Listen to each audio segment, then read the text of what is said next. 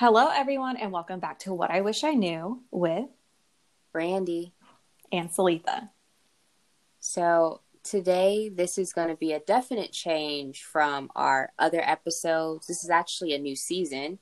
This is season two of our podcast. Um, and now we're going to do these little mini episodes where we call them Let's Talk.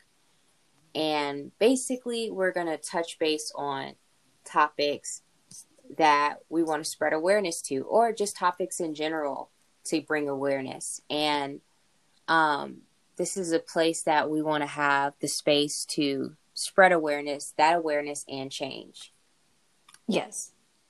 So, in today's first Let's Talk episode, we're going to be talking about George Floyd's case, where I'm going to give you a, the brief details on what happened, and then we can jump into the video that went viral and everything else that is taking place right now to uh, bring awareness and change in our country.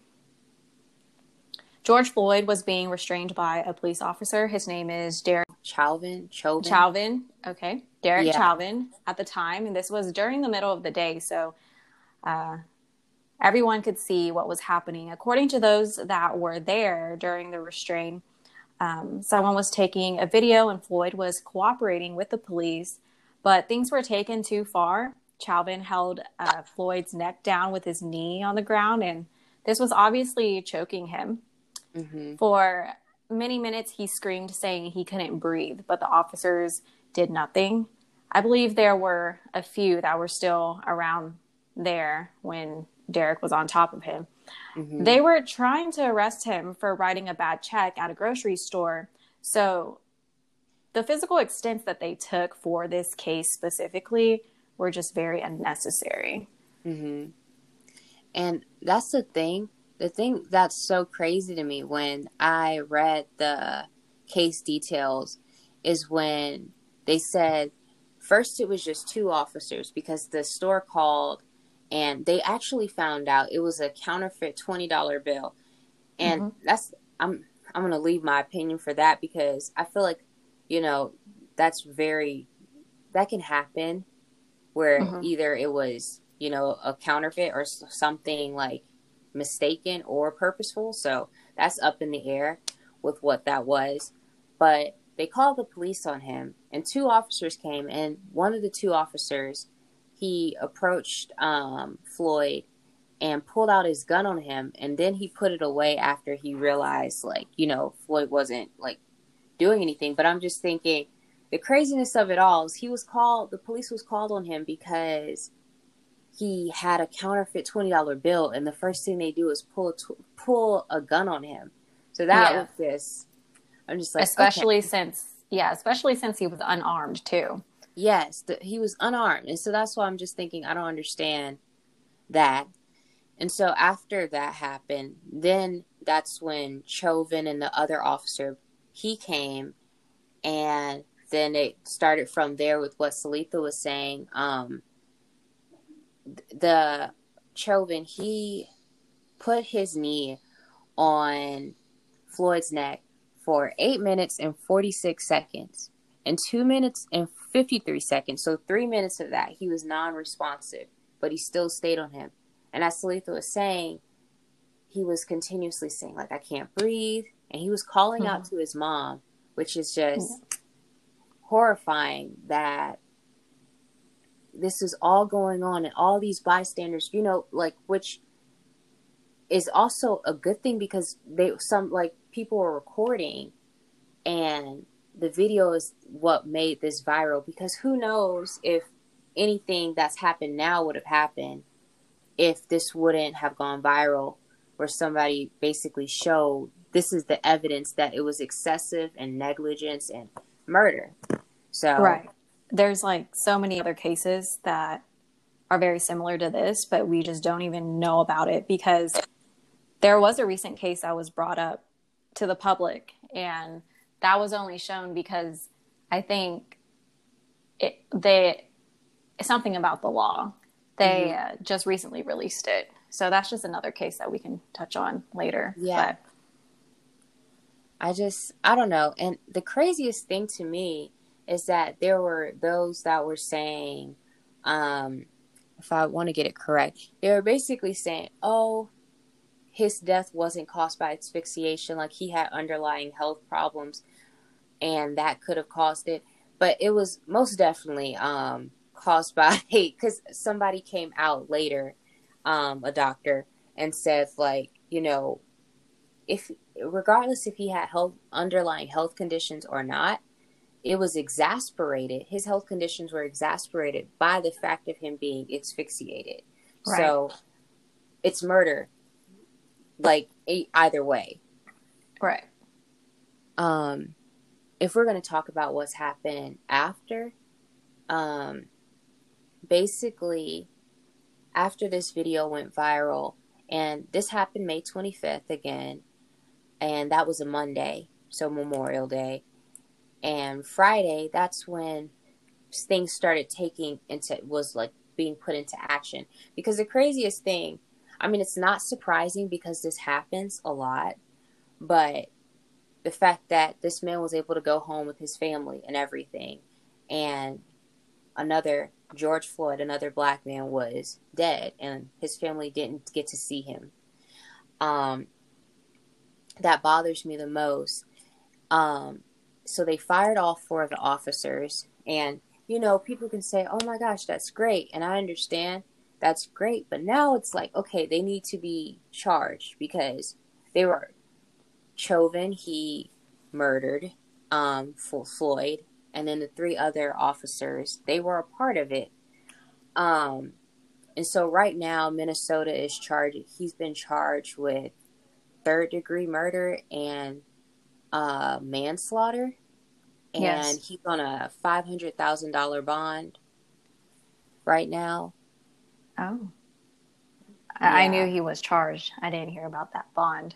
Um, but it, it's just crazy because I understand what you what you're saying. Where just because people get fired, that doesn't bring justice mm-hmm. to anything. And considering that it's been going on for so many years, um, you know, just because we have laws stating that basically like racism, in quote, is, you know, that existed mm-hmm. in the mm-hmm. past. And, you know, we had MLK and all this and that. But I think some people are just forgetting the fact that there are still people out there that are being racist. Mm-hmm. And there are so many victims um, of it. Yeah. So I feel like a lot of the actions that are being taken right now, it's kind of like Floyd's death was like the peak of everyone's patience. Oh, for sure. It was definitely a boiling point because I'm thinking in the past couple of months, um, the black people that have been murdered. Um, recently, today, I want to say it was today in Tallahassee, a transgender black man was killed by police officers. And, you know, that's the case now. And so it's just like the fact that it's so and it's during the crate like this is during quarantine slash quarantine slash corona. So you would think people are trying to get closer to their families and you know they're being you know just taking this time to get really in touch with themselves. And it's just like this has been brewing. And i mean another thing now that i'm thinking about it the crazy the craziest thing to me is that they found that Chauvin and Floyd, they actually worked as bouncers to get no uh, security guards or bouncers at the same nightclub, and they had overlapping shifts. So that's what makes it a bit scarier. Is yeah. that he? They probably they most likely knew each other. Mm-hmm. I've heard of that. I actually heard that yesterday mm-hmm. from someone I went to to go meet, and. Mm-hmm that just brings a lot of speculation in, especially if you already know someone who is in that position of power and abuses that power. Mm-hmm. It's like you have no idea how safe you are from, yeah. you know, past experiences with each other. Yeah, it's it definitely it's definitely scary and my personal opinion, I think he deserves more than just um murder three and manslaughter because I, with how my opinion the justice system works i really feel like he won't because with what they said if he gets convicted he would get 25 years for murder three and 10 years for manslaughter. But with how things work he probably won't even have to like serve all of that. Like it probably will be cut not even in half like it'll probably be lesser than that. And it's just that I just don't feel like that's enough because this man went home. Like this man went home after murdering someone and is was is and was able to live with that. And nothing was being done until this video was put out and I, yeah. I honestly feel that if the pressure hadn't been put on them, they probably wouldn't have like fired and then been like, okay, we should charge him now because right. pressure wasn't put on them about wow this is an injustice mm-hmm. so and a lot of people are saying that you know if everything else that's happening right now like aside from the protesting if all that pressure wasn't created would anything have even happened was would he even have been arrested so mm-hmm. even the mayor of minneapolis jacob frey said that mm-hmm he even knew like if Floyd was white mm-hmm. or Caucasian, he would have been alive today. Yeah, that's the that's that's just why it's so sad because you know even though I don't know him personally, it's like I'm African American, I'm black, so I connect with it in such a way that it's just yeah disheartening yeah. Do you want to like let's bring up that quote Obama said about um yeah, like that guy. literally Trayvon Martin um when Trayvon Martin he was a 17-year-old boy this happened a few years ago because I know I was a young teen when this happened. And it was this case between Trayvon Martin was murdered by George Zimmerman and George Zimmerman was basically in my he he he was let off. Like this man murdered this teenage boy because George Zimmerman was pretending to be patrol and he decided that he was going to do that and kill Trayvon Martin. Uh, I want to say Trayvon was 17 years old and Obama came out and said like like Trayvon could have been his son. That's the thing. It's like that's how like you can connect with it because he was able to connect with it because he's an African American man. He's a black man in America. And the fact that he sees this young man that was murdered, it's it's tough. Like it really is. Yeah, and we're bringing this up because I feel like you know there are a lot of other supporters from other races mm-hmm. about this case, but it's yes, you can be very sympathetic about something, but if you can imagine yourself like actually being that like a part of that race yourself, you know how just imagine how deep mm-hmm. that really is. And in your like, and like, have you experienced a case where in your own like where you've experienced it that it's affected you in that way? Yeah. So this case was about a Hmong American woman who went to a hospital in Wisconsin. She was pregnant at the time, and I think she had, you know, some problems and there was a blood clot. But the thing was, how I could really connect to, you know, this case with Floyd and like how African American people are feeling right now is like this this lady is Asian. I'm Asian. I'm Asian, obviously. Mm-hmm. And so she was pregnant. She clearly can't do anything to, you know, go off and hurt anybody. She yeah. was put in an emergency room and she was in a lot of pain. It got to the point where she was losing color in her skin, her body was shaking, but the nurse that was supposed to be helping her just put her in a room and said the doctor was going to be here in a little bit. So it passed, you know, it was 30 minutes to an hour and nobody came. So she rang the bell again to get assistance. It got to a point where she ended up talking to a receptionist and the receptionist said, "Oh, you know, I'll get the nurse later. She just seems kind of aggravated right now. To, like right now is probably not the time. well, this is a patient who's in pain, clearly. If your nurse is busy, why don't you go get another nurse, in my opinion? Yeah. But she was like, well, um, if she has anything to say, she can say that to me. So she rang the bell to get to get assistance. And the lady came in and she was like, you know, didn't I tell you and referred to her referred her as a chink that the doctors are going to come. And clearly like she's in this physical state where she needs help. And mm-hmm. she said i can't help you. I can't give you any medications because you are pregnant and a chink. So just imagine wow. just being in that situation. And clearly there are no security cameras in the emergency room or wherever she was. And she still demanded help. And she the nurse went up to her and started pinching her arm and said i'm not going to stop until you do something about it. So the pregnant lady clearly kicks her to get her out of the way because mm-hmm. she's in pain. And she goes great. Now i have a reason to call security on you. And so she gets security to get the pregnant lady. And this happened in february of this year and mm-hmm. I guess recently, you know, the report that I was reading said that she has to go on trial just to defend herself. That's ridiculous. That literally is ridiculous. I'm just so yeah. It's just stuff like that. And and see that's how um you're able to connect in a way just because it, it like happens it happens and sometimes there's nothing nothing done about it. And the fact that she has to defend herself for yeah. something that something that was provoked to do. Right.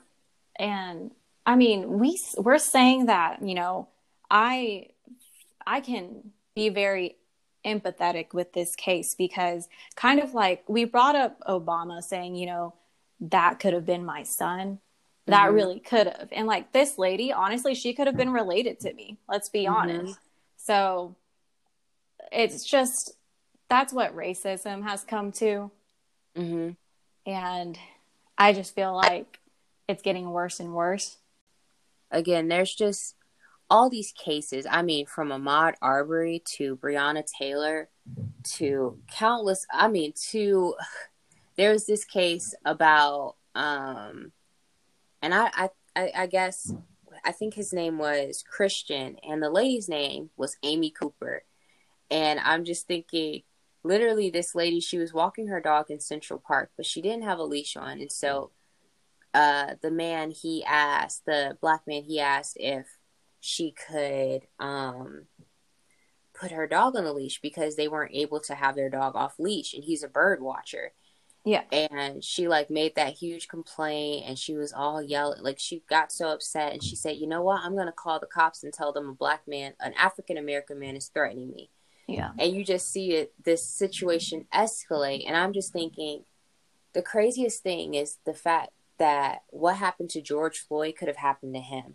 And mm-hmm. I'm like the fact that this man was at the end of the day he was murdered for a counterfeit $20 bill and this woman uses her like and, and, that is that's just that's privilege right yeah, there. I saw that article too and it's just the fact that that like calling the police is the f- first thing that comes into her mind to mm-hmm. threaten him just because he was african american that mm-hmm. just comes to show that there are so many other cases that are exactly like Floyd's, and yeah. everyone knows about it.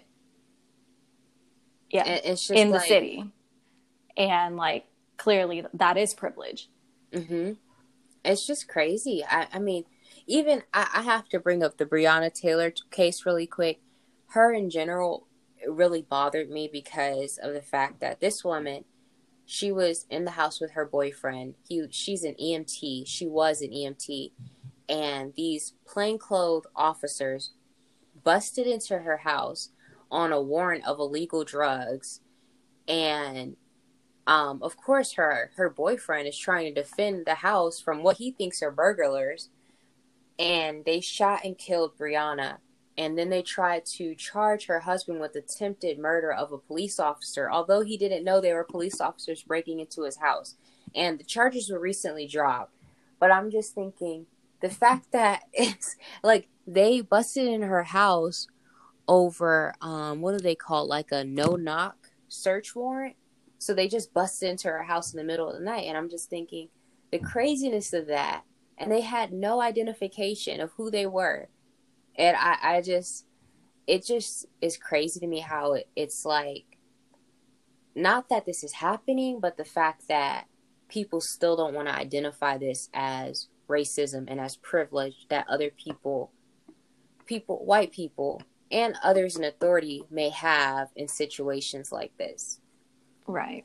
Um if we're gonna i mean uh, like we said before how this has been going on for years centuries um just like the systematic systemic and structural racism um, and oppression, and that's like that's including for Black people. That's including like lynching, Jim Crow laws, unequal uh, economic opportunities, uh, redlining, mass incarceration. Like all of these things affect in some way, and that's just a piece of what post traumatic slave syndrome is. By and this was coined by uh, Joy DeGruy. I think I said her last name right.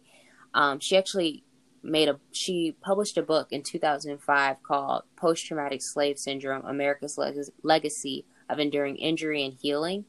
And in 2008, she posted she made another book called Post Traumatic Slave Syndrome: The Healing. So, if you want to know a little bit more about that, you can see those books. But that's that's just a piece again of what that is. Um, and just after I said all this about the post traumatic slave syndrome and all that, which is a way bigger thing, um, just the fact that this can have such a huge effect on mental health.